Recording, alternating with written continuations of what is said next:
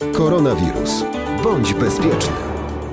W dzisiejszym wydaniu audycji Bądź Bezpieczny chcemy odpowiedzieć na kolejne pytanie postawione przez naszych słuchaczy. Jakie są sposoby radzenia sobie z izolacją społeczną? Czy da się funkcjonować w tym stanie przez wiele tygodni? Pisze pani Małgosia. Aby znaleźć odpowiedź na to pytanie, połączyliśmy się telefonicznie z psychologiem Moniką Stuc-Kowalską, która wyjaśniła wszelkie zawiłości związane z tematem. Takie poczucie izolacji mamy wtedy, kiedy ograniczona jest nasza wolność przemieszczania się przede wszystkim. Wolność przemieszczania się, wolność spotykania się z innymi.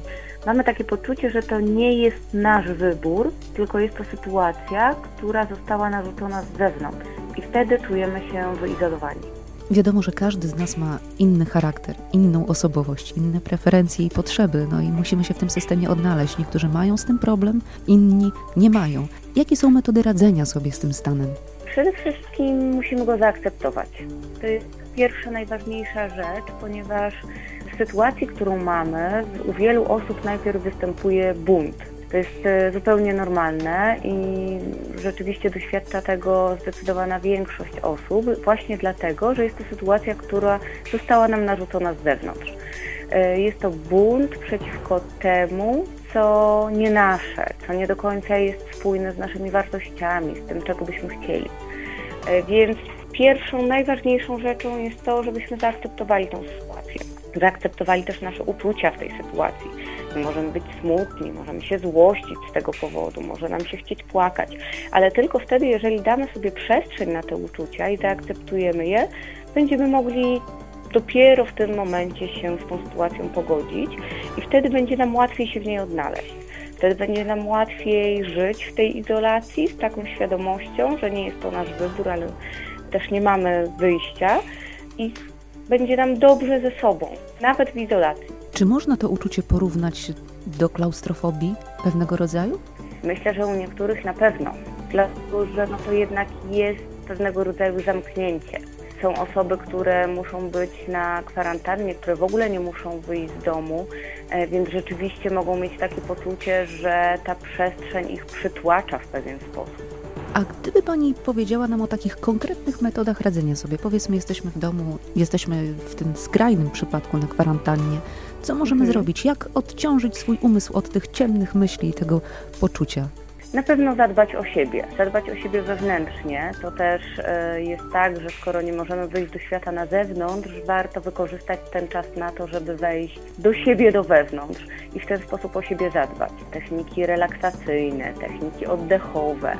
E, yoga jest bardzo fajnym sposobem na to, żeby zapoznać się z tym, co gdzieś tam w nas się dzieje i wejść w siebie głębiej. E, druga rzecz to wykorzystanie e, technologii, która teraz bardzo nam sprzyja. W tym momencie możemy łączyć się ze znajomymi, z rodziną, z przyjaciółmi poprzez różnego rodzaju komunikatory.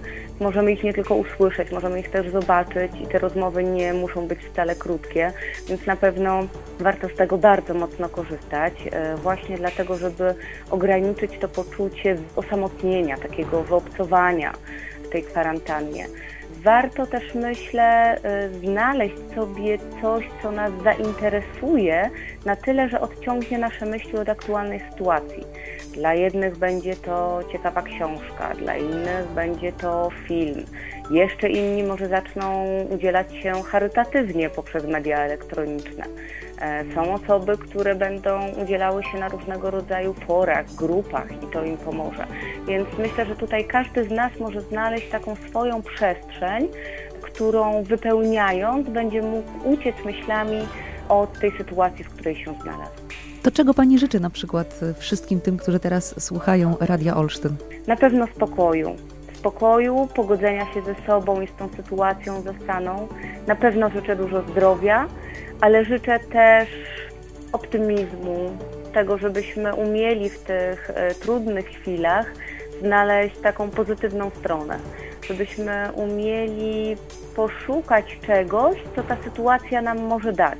Myślę, że to jest bardzo ważne, żebyśmy wyszli potem, jak już skończy się kwarantanna danych osób, czy jak skończy się w ogóle tutaj cała ta trudna sytuacja, e, żebyśmy wyszli z tego jednak wzmocnieni, że przetrwaliśmy, i coś ta sytuacja nam dała, czegoś nas nauczyła, e, czymś nas wzbogaciła.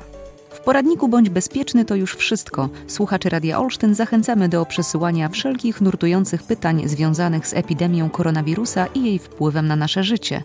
Nasz adres mailowy to koronawirusmałpa.rokom.pl. Tymczasem trzymając rękę na pulsie życzymy Państwu przede wszystkim zdrowia.